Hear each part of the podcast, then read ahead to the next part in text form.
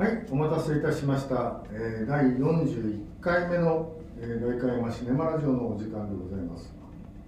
えー今回もここ大観山伝え書店より、私、映画親父こと吉川仁と、はい、えー、同じく大観山伝え書店の丸山がお送りいたします。はい、えー今回はですね、えー、窓辺にてが封切りされました、はい、今泉力也監督、はい、そのキャリアと、えー最新作をちょっと取り上げていきたいと思います。はい、あのー、2000何年だ？19年か「愛がなんだ」の大ヒットから一般的にこうこうん。の監督面白いよねっていうふうに若い世代にも浸透したと思うんですけどもはい、その2019年から今年で何年？えっ、と3年間ですごい作ってんだねっていう。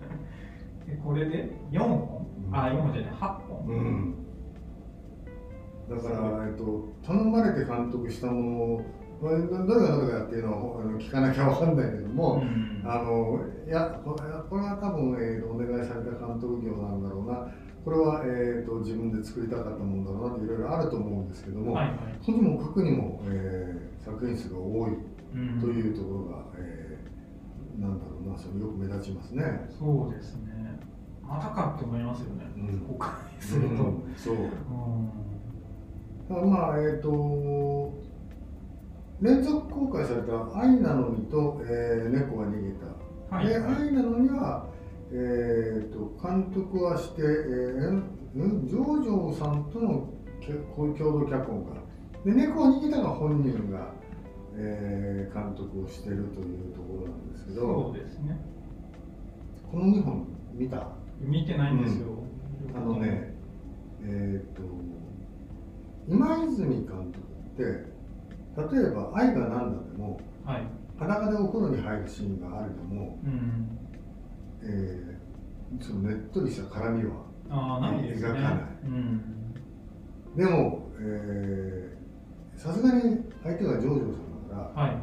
そこの場面が必要うん。という映画のこの2本なんだけど、うん。えーそこをあの描くはい、えーこの2本の場合は必要性があったけども、はい、はい。ただ今回、うん。えー不倫だらけの映画だよねというか、そういう話多いんですよ。多いんですね多いですよね。その一筋縄でいかない恋愛の話をずっとやってるなっていう。そうそうそう。だからえっ、とじ純粋な独身同士の恋愛じゃなくって、うん。おいおいこっちとこっちも最初持ちじゃんっていうふうな、うん。あのーつながりでちょっと俺びっくりして、はい。うわ関係的にドロドロじゃん。こんな不倫劇、ドロドロの不倫劇なのに、うん。なんでこんなにドロドロの風に描かないでうん。スマートなんだこの監督はっていう風にうん。びっくりして、ん。超面白かったんですけど 窓辺にて出るんですよ、はい。面白かったですね。うん、相変わらずはい。長回しでうん。セリフがやり取りする会話劇うん。ですよな。ピロートークの投げこと投げことっていう感じですよね。でもなんだろうねそのえっ、と今回はそれぞれの、えーカップルの、えー会話劇があはい、って、はい、はい。それでうんたった一人って言い方変だけどそこの不倫騒動に、えー関わらない、はい。えー稲垣吾郎さんというあいやいい中年俳優になったねって言って見惚れたんですよね。あ、なんかああいう、なんでしょうね、感情が一個欠落してるとか、他人に興味がなさそうな、うん。うんああいうのはやっぱ似合いますね。うん。似合うというか、うまいですね。うん。うん。あのー要するに不倫を発覚して奥さんの不倫を見つけたにもかかわらず、ん。それにショックを受けなかったというのにショックを受けたというふうな、うん。これね実はねこディアレンなんですよ。ああ、やってそう。ウディアレンは本当に、えー、と自分の感情が、えー、と要するにコントロールできない、うん。えー、と神経症だとかいろいろね、まあ、ハンナとその、えーと姉妹なんかタイプで本当に今回すごい近いと思ったんだけど、うん。そういうふうにあのなんだろうなウディアレンを楽しんできた俺にとっては、うん。これさゴロちゃんウディアレンだぜっていうふうに見てましたね。不倫云々じゃないけれどもすごく関係的にはい。難しい、うん。えー、2人が、はい。金髪の若者とはい。ティナちゃんのうん。17歳で賞を得た小説家の、うん。あの2人もなかなか面白くて、うん。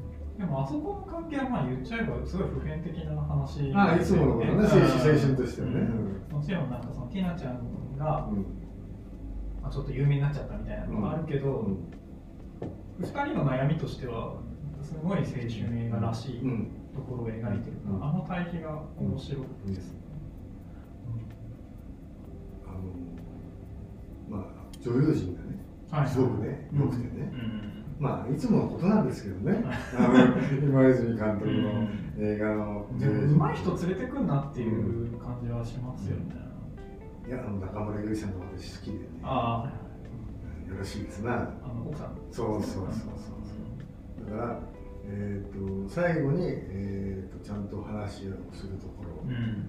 でその一個前に、えー若き小説家と別れ話をするとこはいはい。ろのベッドのところで、うんしょうがないわねって腕を広げるところ、うんたまりませんね あーうんあなんかラブホテルみたいなところでいくつか映るじゃうなんいですか。うんで今回あの窓辺にてっていうタイトルだから、うん窓辺で会話してるシーンすごい良くて、うん。うんでラブホテルうん。窓ねえじゃんと思ったら、うんうん。あの開けるシーンがあそこめちゃくちゃいいなと思って、うん窓辺あんのかいとうんうん思って、ああいう作りのラブホテルあんまねえと思うけどね。うん。いや、だから基基本はまとめの、えー、まとめイコール喫茶店のまとめっていうような感じで、たまあ、なんだろうな、あんまり俺、えー、あの中のゴロちゃんじゃないけども、はい。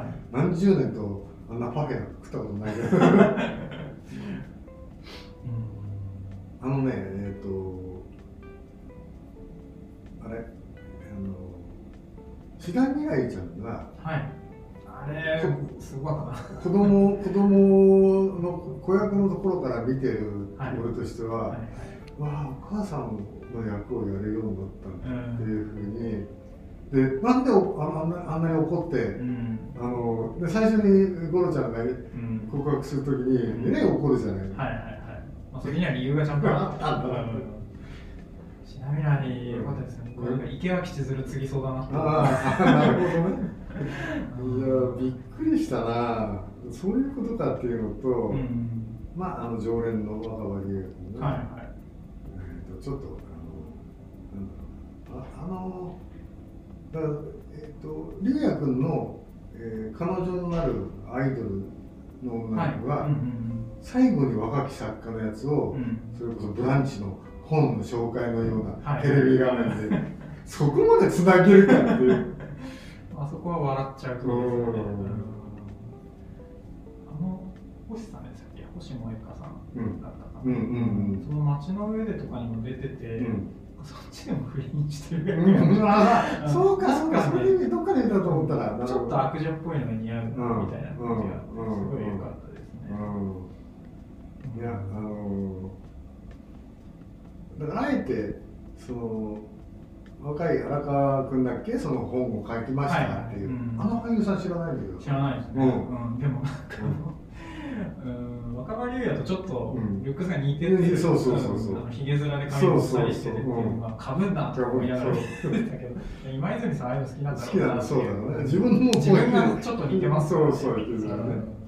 だからそのあの小説家が書いた本をえっ、と金髪の若い子が。読んだ時にこいつあの最低じゃないですかっていうのが自分のところっていうその今回はえっ、とまあ、えー、と街の上でもそうだけど、はい。本を読む行うん為とか、活字がやっぱり好きなのかというようなところも含めて、うん。まあ小説のにまつわる話本にまつわる話で、そうですね。ね、だから、えっと、なんで五郎ちゃんは書かなかったのか書けなかったのか、うん。一作だけだったのかっていうね、で書ける人と、うん。えー書けない人の差とかね、うん。そのいろいろなえだからそういう意味でなんだろうな文筆業の人たちも考えさせられるうん。面白い映画だと思いますね。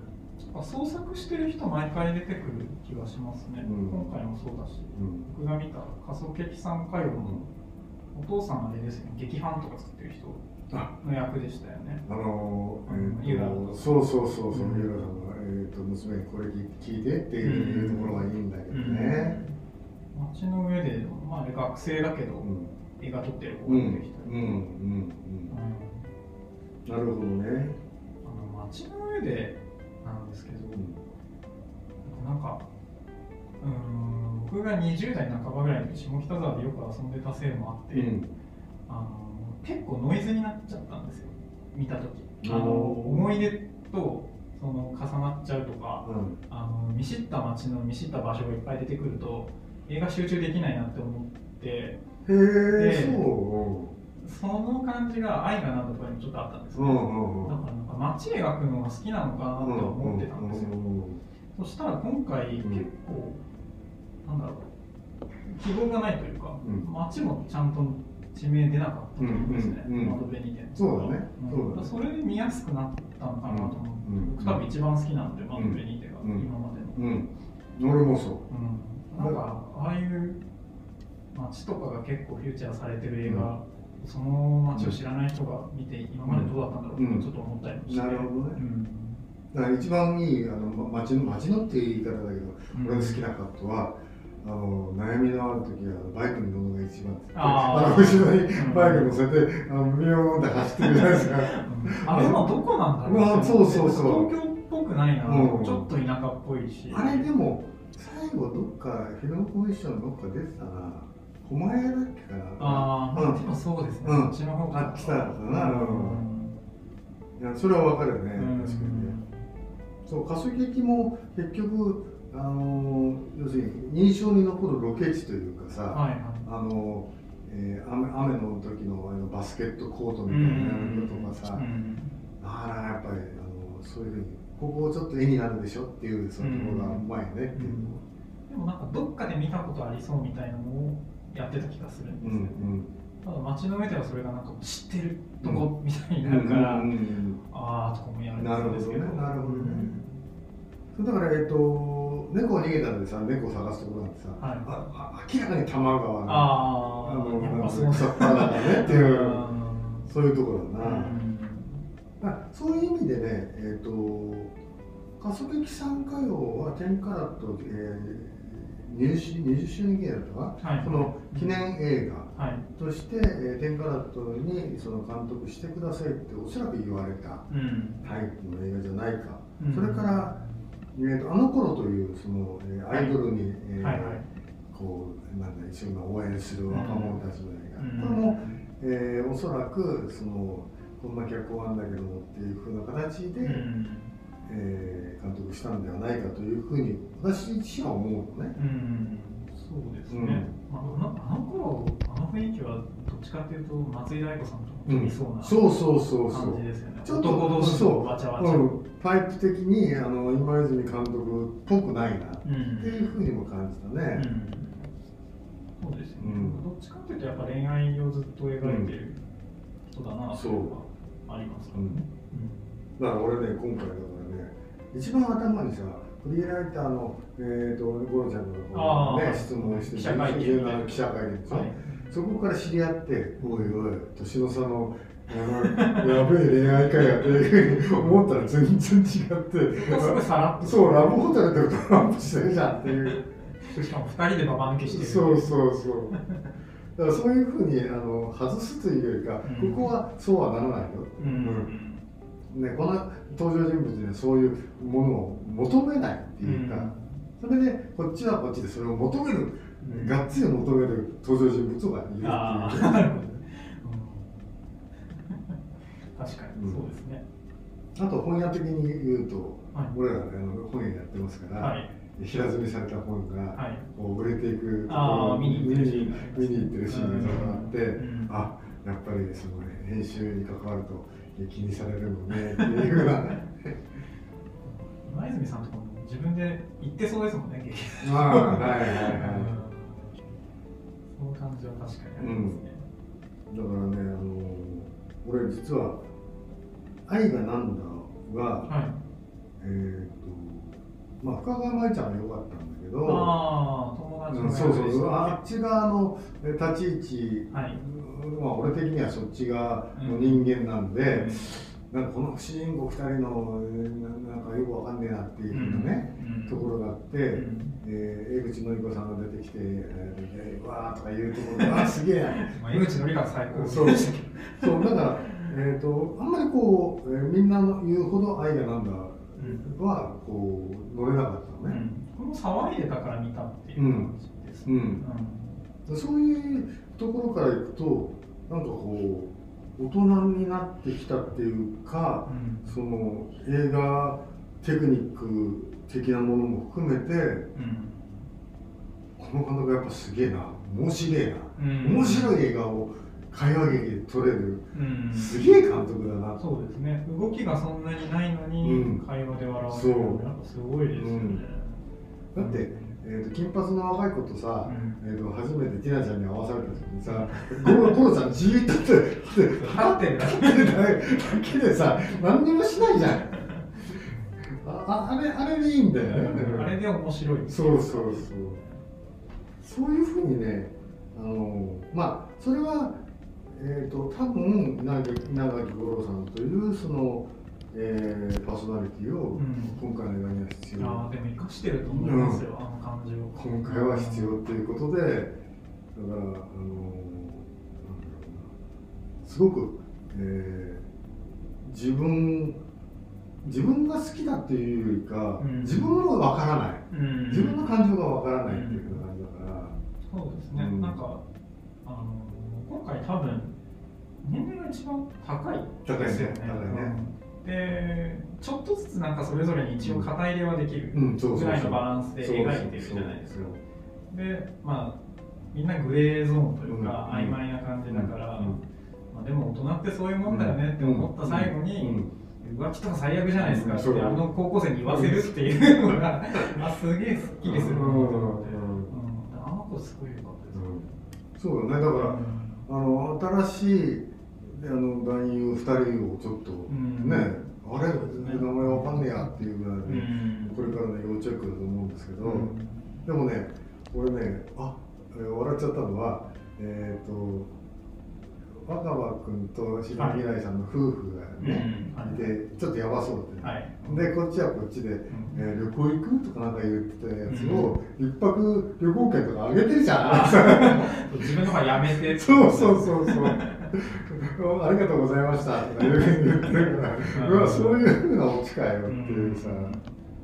まあ子供がいればね結局あの龍也君の方はうん。ちゃんとなってほしいし、まあ子若すがいというかね安心っていう感じだよね。あ志田未来さんもいいけれどもゆりちゃんですなだからえっ、とあれで別れかな？あの若い映画さ、えー小説家と過去,、うん。過去になっちゃったっていうふうに言ってあーはいはい、うん、言ってましたね、うん。えー書いてしまうことで過去になった、うん。えーから多分その奥さんとの不倫もおおしまいなのかねとうん。思いつつも、うん。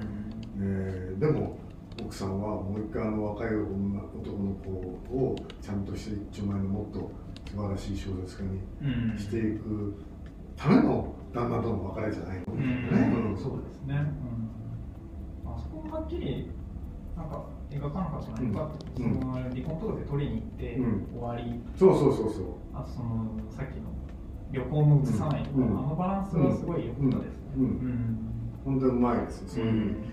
えー、と映さないであの描くうん。うまさっていうのは、うん。あの何でもかんでも映したがりだったら日本映画って、うん。そこはねなしの方が絶対いいはず、そうですね。なんかその辺の余白がうまい監督だなとうん改めて思いましたね。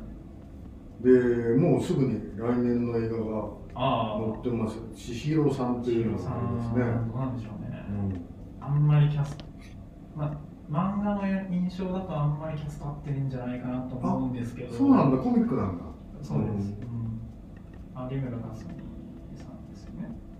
え確かどんどんどんどんそのなんだろうなだからまあ多分えっ、とこれ千尋さんは頼まれた仕事かもしれないうん。あのこうこういう素材を生かして監督してくれませんか、うん。それをどういうふうにまあ自分自分の自分のねうん今泉テイストで、うん。えーカラーで、えー見せてくれるかっていうのを楽しみにしたいですね。うんそうですね。うん。あのとにもかくにも今回は、えー、と本当にいい映画を楽しい映画あの古い劇なんですけど、いや笑います。笑ってた楽しく見せていただいたので。